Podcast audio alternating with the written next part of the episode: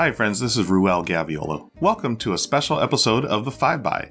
With the holiday season upon us, I'd like to share five games that I'm thankful for and that I'll be playing during the next month or so. These are titles that I frequently come back to and always love to share with my gaming family and friends. First, Ruth lays tiles in the wonderful Bärenpark. Next, Sarah explores the universe through dice chucking in tiny epic galaxies. Mason rolls and writes in the pencil game Qwinto. Meeple Lady dives deep into the political intrigue of Watergate. And finally, John takes us on a tour de France in Flamme Rouge. On behalf of everybody here at the 5 by, happy holidays! Hello, 5 by listeners, it's Ruth here, and this week I'm going to discuss the hot new Phil Walker Harding tile laying game I alluded to back in episode 12 when I talked about his game Cacao. That's right, this week I'm talking about Bärenpark, published in 2017 by Mayfair Games, with illustrations by Clemens Franz. Bärenpark places two to four players in the role of zoo planners, specifically planning zoos themed around bears. Well, zoos roughly themed around bears, given that they've included the marsupial koalas, which has been a somewhat controversial decision. Players place Tetris like tiles representing habitats and enclosures for the four types of bear, along with amenities like food stalls, lazy rivers, and of course the necessary porta potties. As they complete sections of their park, they'll place valuable bear statues until one player has fully completed four sections of their zoo, and everyone else gets one more turn to place tiles. Players then count up their points and declare a winner. One of the things I really like about the game is the way that players gain tiles, as it adds an extra layer of decision making to the tile placement. You see, when you place a tile in your park, you potentially cover up symbols on your board. Symbols like a wheelbarrow, cement truck, excavator, or a construction crew. Each symbol corresponds to a type of tile that you then take from the general supply and add to your pool of available tiles for future placements. So placing a tile one way might fit well and net you an expansion board for your zoo, but rotating that tile slightly might be a less perfect fit, but let you grab the expansion board and a valuable enclosure you've been eyeing. As the habitat tiles decrease in value as they're taken, and the enclosures are all unique shapes, grabbing a tile a few turns before you plan to place it can increase your final score. This adds a timing aspect and increases the level of player interaction. The bear statues also decrease in value and can only be gained by covering all spaces of a zoo section other than the designated statue foundation, which isn't allowed to be covered. The minute a player does so, they'll grab the next statue from the stack and add it to the foundation spot. Multiple times I've seen players groaning as the player in front of them grabs the statue just before they do. And while the statues only decrease by a single point each time, it still feels like a bit of a blow. The game also includes optional achievements, which it refers to as the expert variant. As far as I'm concerned, these are not optional and shouldn't be considered expert. To use them, players simply select three of the 10 different achievements, each of which has multiple tiles of varying point values. At the end of your turn, if you've met the requirements for an achievement, you simply take the highest value tile remaining. I taught the game to my relatively non gaming mother recently, and I left in the achievement tiles. And her comment afterwards was that she liked the fact they were there and that they gave her guidance and direction during her first few turns as she was figuring out how the game worked and what to do. The added complexity of the tiles is fairly minimal, but the additional point scoring opportunities and that little bit of guidance are pretty welcome. And while I don't always go for the achievements, I just can't see playing without them, and I see no reason to leave them out. I will note that Bärenpark has been subject to various heated conversations on social media, and particularly on Board Game Geek. And it's not just about the koalas. BGG's forums are filled with threads detailing players being left unable to finish their bear park due to other players taking all the small amenity tiles that they need to fill gaps. I can see how this might happen in your first or second plays, but to do well, players need to fit the different tiles snugly together to maximize the number of points on a board rather than filling up with those little zero point tiles. So it seems to be more an issue of unfamiliarity with the game than with a component count. It is frustrating that the rules don't talk about this edge case or give any guidance, but it has been stated by the designer online that if no one can play any more tiles, just end the game and count up your points. Another small rulebook issue is that in one place it references a section with an incorrect page number. It slowed me up in my first game when I couldn't find the section on what to do if you have no tiles to place at the start of your turn, but we did eventually find it just on a different page. Clearly, this one was the result of last minute changes or edits, but it's a bit aggravating when it slows up your game. And then there's the insert. If you haven't heard about Bärenpark's insert, in which case I congratulate you, the insert consists of three pieces of punchboard that slot together confusingly to separate the box into three triangle sections. It's not clear where to store things, it's not intuitive to put together, and I immediately just bagged everything and said screw it. Now, I do that with most of my games anyway, so I just found the insert kind of amusing, but it can be very irritating to some people, so be warned if that's going to upset you. But rulebook issues and weird insert aside, Bärenpark is an amazing little game, and it's earned a firm place in my collection. It plays in 30 to 45 minutes after a really quick teach. It's easy to grasp in a first play, but you're going to keep improving with further plays. And it's smooth playing enough to allow for casually chatting while playing. You might be surprised when your turn rolls around sooner than expected, but the quick pace of the game keeps everyone engaged. It's knocked a good few games off my list of games to purchase, as I just can't see choosing Cottage Garden over Bärenpark. So basically, Phil Walker Harding has done it again. He's given us a great looking game full of satisfyingly interesting decisions that plays in less than an hour. Check it out if you haven't already, just don't waste too much time on the insert, as wrapping your head around that one's a puzzle harder than any escape room. And until next time, you can find me on sequentialgamer.wordpress.com or on Twitter as Roof. That's an R, four O's, and an F. Thanks for listening. Scott Almes' Tiny Epic series, published by Gamelyn Games, is designed to pack the experience of a big box game into a small package. There are six games in the Tiny Epic series, though only five are out. Tiny Epic Zombies won't be available until later this year. For my money, 2015's Tiny Epic Galaxies is the most successful and the most fun.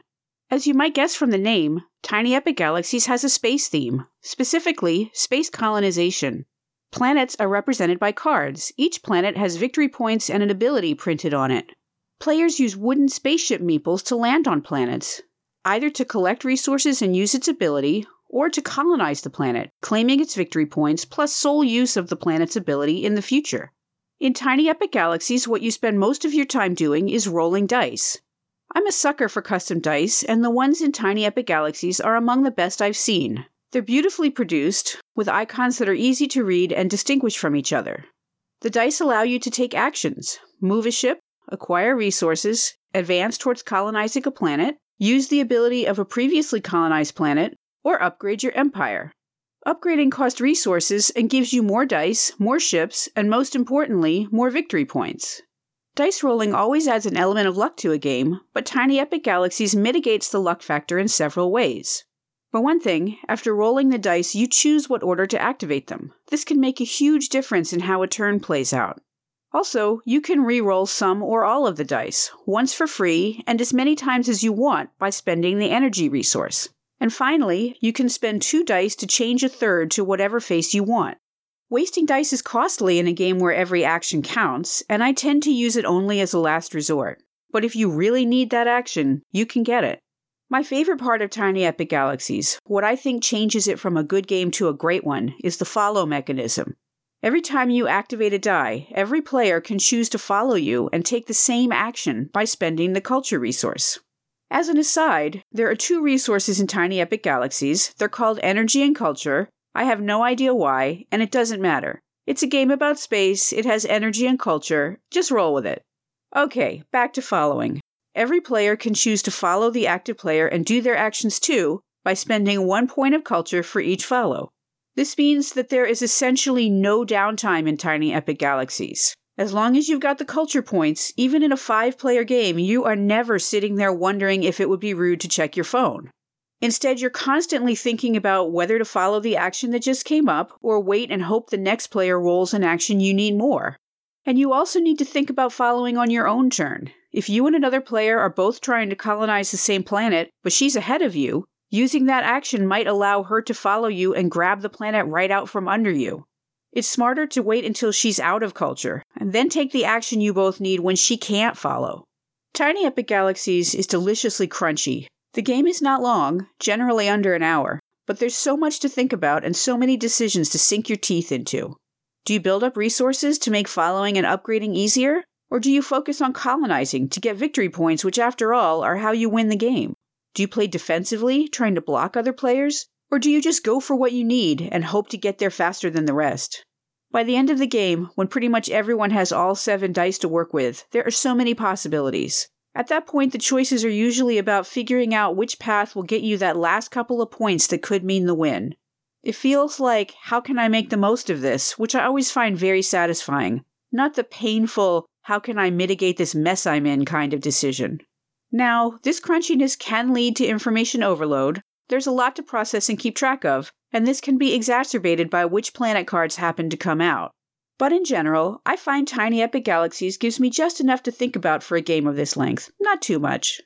Another area where Tiny Epic Galaxies can be problematic is physical accessibility. The game's strength, packing a huge game into a small package, is also its weakness. The player mats are very small, you place several little wooden tokens on printed tracks on these mats to indicate resource levels and upgrade status. One careless reach across the table with a long sleeve, and you can end up scattering these tokens. Your resource status tends to change so often that remembering where you were on each track is difficult. Ask me how I know this. I wish the game had slightly thicker player mats with niches or stamped impressions to hold the tokens in place. But this is a much larger topic than I can do justice to in a 5 minute review. If you want to learn more, I encourage you to read the excellent accessibility teardown of Tiny Epic Galaxies at meeplelikeus.co.uk. All that said, I highly recommend Tiny Epic Galaxies to anyone who wants a thinky, crunchy game that doesn't take three hours to play. At its length, it fills a real need in my collection. There's a whole lot going on in that little box. My name is Sarah, and when I'm not colonizing planets, you can find me on Twitter at Sarah Ovenall. Hi, I'm Mason Weaver. Let's talk about Qwinto. Hobby gaming sometimes seems like an endless miasma of which edition is this? And no, the French version has different rules. And yeah, but that's actually a reworked version of a Knizia card game from 97 but with a different bidding system. There are lots of games with similar titles, games that are sequels or reissues with indistinct titles, games with the exact same titles have nothing to do with each other, games with the same titles save for the newer game's addition of an exclamation mark, and games with purposefully unique spellings of titles in a publisher's attempt to disambiguate and distinguish, which mostly results in more confusion and makes them difficult to Google. Qwinto, Q W I N T O, published by Nuremberger Spielkarten Verlag in 2015, is a tight little roll and write game, not to be confused with any of the three other games called Quinto, Q U I N T O. One of those is forgettable and probably junk. One is a forgotten 90s Sid Sackson card game with publisher butchered rules, and one is the magnificent 1964 3M bookshelf title that's basically just math Scrabble. Highly recommend that one, uh, one of my favorite 3M games. Roll and write games, and I prefer the term pencil games, have hotted up in the last three years to the degree that I'm largely bored by the announcement of new ones, especially very complex ones. I think that speaks to a larger personal problem I have. The more someone tells me I should like something, the more I want to hate it. Probably correlated to my low level oppositional defiance, but you know, who knows. I do still love a clean and simple pencil game that gives me choices but doesn't ask me to remember a complex rule set or scoring system. Qwixx, available pretty much everywhere, is a great example of this kind of direct and easily teachable pencil game. Qwinto borrows some ideas from Qwixx, they are both from the same publisher, but for us, Qwinto does it better, so let's get into why. Qwinto is three dice and a piece of paper. You're rolling the dice and choosing to put the summed rolls in one of three rows red, yellow, or blue. If you roll the red and blue dice together, you can put the sum in a spot on the red or blue lines. If you roll all three, you can put the sum on any lines. Numbers have to run ascending left to right, and the game is over when you fill two lines. You won't. Or crap out by not being able to place four of your rolls. This is how the game is going to end. There's not a lot of emergence in Qwinto, and for once I think that's actually a good thing. Everyone has the same information and most of the same opportunities. On your turn, you must write down the sum of your rolls. On everyone else's turn, you have the choice to write down their roll.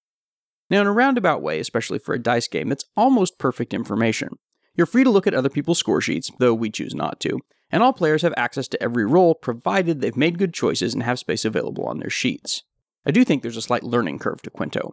You have to choose every turn which combination of dice to roll, and those early rolls are often critical in setting up and spacing out your scoring opportunities. At the end of the game, you get points for each number you filled in, and extra points if you filled the line completely. You also score for key columns completed in addition to the rows. There are a couple of different paths to points in Qwinto, and players who excel at order and planning should do fairly well.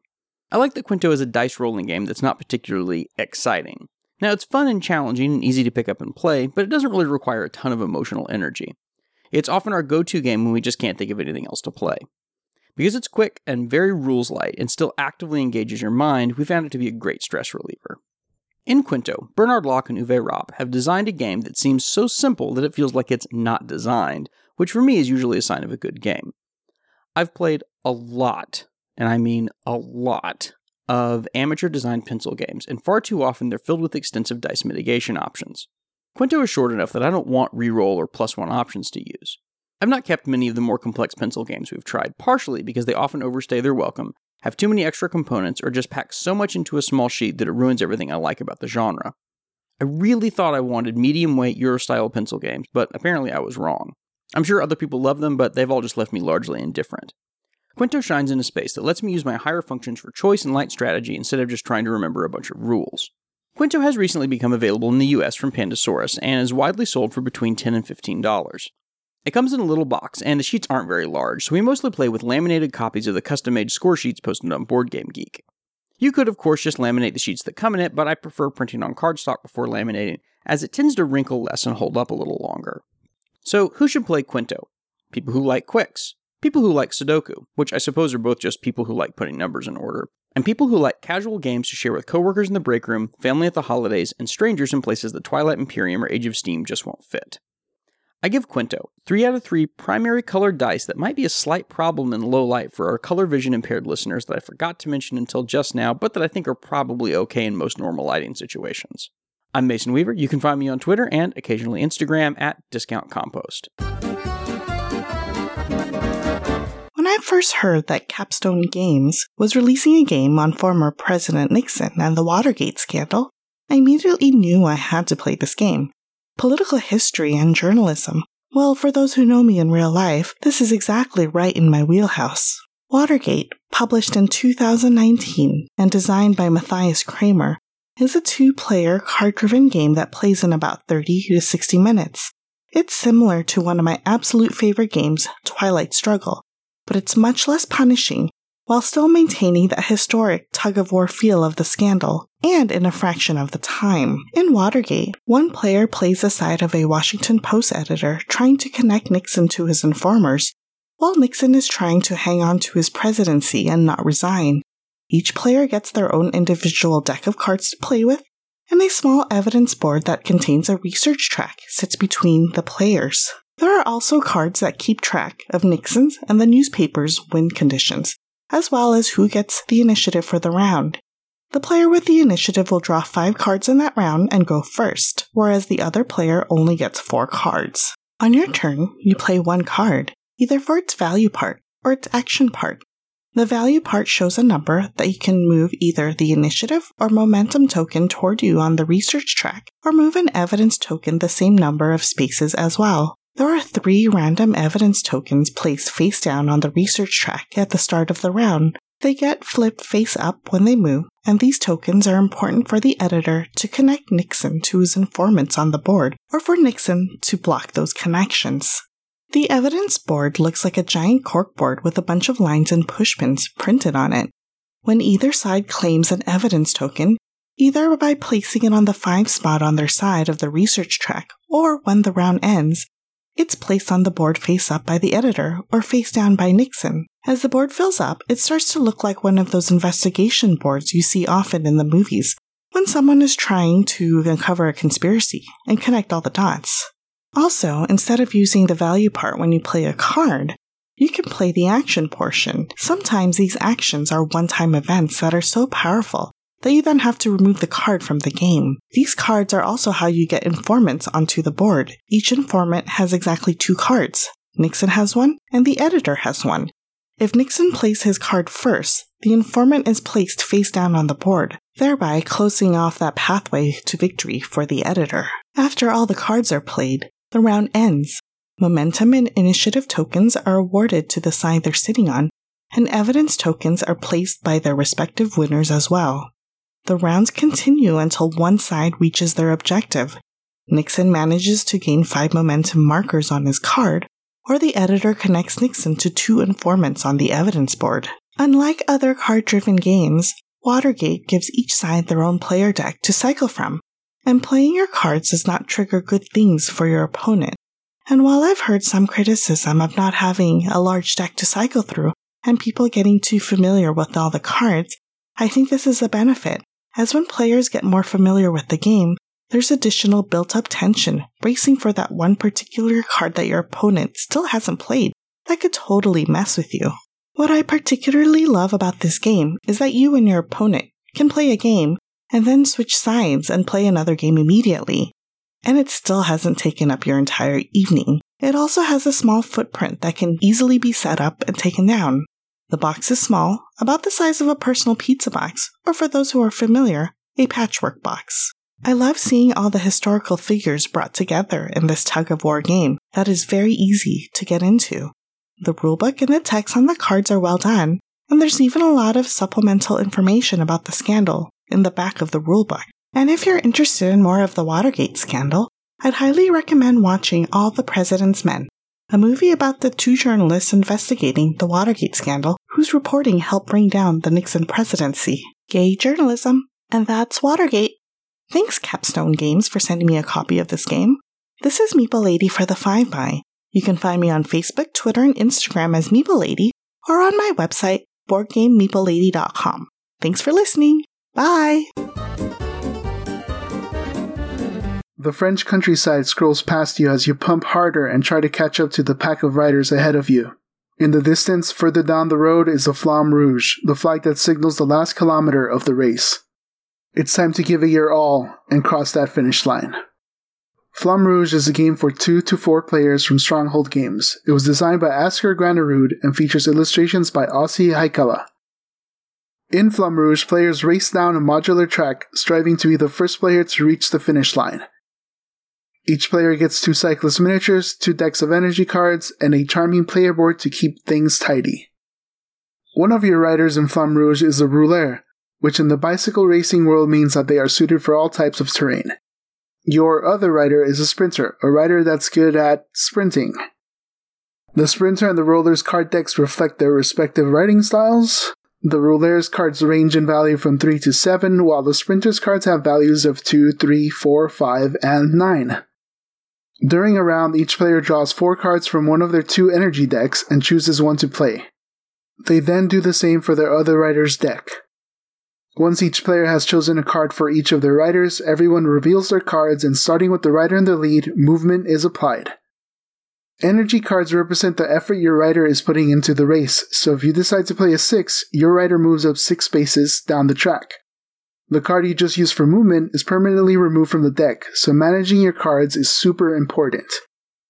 The other cards you drew are placed face up at the bottom of the deck. Once you cycle through your deck and those face up cards turn up, you then shuffle the deck. But the game isn't just about drawing cards and playing your highest card. Much like in the actual sport of competitive cycling, you have to pace yourself in order to avoid burning out. Or so I assume, I've never been a follower of the sport. The last time I rode a bike, which was sometime in the 90s, I veered off a trail to avoid flying off a cliff and ended up hitting a tree. But that's neither here nor there. After all players have moved their riders, slipstreaming happens. Starting with the riders in the back, groups of riders that are exactly one space behind another pack of riders move up a space, joining the group that's ahead of them. Slipstreaming is handy because not only does it get you closer to the finish line, it's a great way to add some value to your cards. In a game where you're constantly discarding cards, gaining a point of movement here or there is pretty crucial. If you're the foremost player in a pack, you add an exhaustion card with a value of 2 to your deck. If you're constantly playing your highest cards and pulling away from the pack, you're adding punitive cards to your deck and you'll eventually start drawing more and more of these low value cards. Which makes thematic sense. After all, if you keep pushing yourself to the limit and are constantly concerned with being in the lead, you're gonna burn out. There's also terrain to keep in mind in Flamme Rouge. Mountain zones affect the amount of energy you gain from cards. This is another nice touch where theme and mechanisms converge. If you're starting on, moving through, or ending on a red mountain zone, all energy cards are capped off at two movement points. These red mountain zones represent an ascent up the mountain that taxes your energy reserves. There's also blue mountain zones that let you boost the performance of your energy cards. Thematically, these areas represent going downhill. So, playing a low value card while in the blue zone will boost that card up to a 5. Playing a card that's higher than a 5 in a blue zone will still net you its full value. But you want to use those low value cards in order to squeeze out more movement points. Strategic use of your lower value cards comes in handy here, and a well timed 2 can add some value to your deck, saving those stronger cards for later. The card play in Flamme Rouge encourages you to constantly consider the state of the board. Finding the perfect moment to break away from a pack to join the pack that's ahead of you makes for some interesting choices. Of course, carrying out such maneuvers is always subject to your hand of energy cards as well as the other player's card selections. There's a good amount of input randomness in Flamme Rouge, so players who are averse to such randomness might think about steering away from this otherwise excellent game. The game offers a good amount of variability with six suggested track layouts. There's also more track designs online from an unofficial app that also has a campaign mode. I really enjoy Flamme Rouge for what it is a racing game that's approachable, quick to teach, and looks great on the table. It's a game you can bring to most game nights and teach in about 10 minutes. It offers the thrill and excitement of the last kilometer of a long distance race in about an hour and keeps you indoors and in the relative safety of your home. For the 5 by, I'm John Gonzalez. Let's connect online. You can find me on Twitter and Instagram as Book of Nerds. Thanks for listening. You've been listening to The 5 by, your bi weekly source of rapid fire board game reviews and proud member of the Inside Voices Network. Follow us on Twitter at 5bygames. Like us on Facebook at facebook.com slash 5bygames. Join our BGG Guild number 2810. Find us on iTunes, Stitcher, or Google Play, or visit our website at 5bygames.com. If you enjoy our podcast, please consider supporting us at patreon.com slash 5bygames. From all of us at the 5 by, thanks for listening.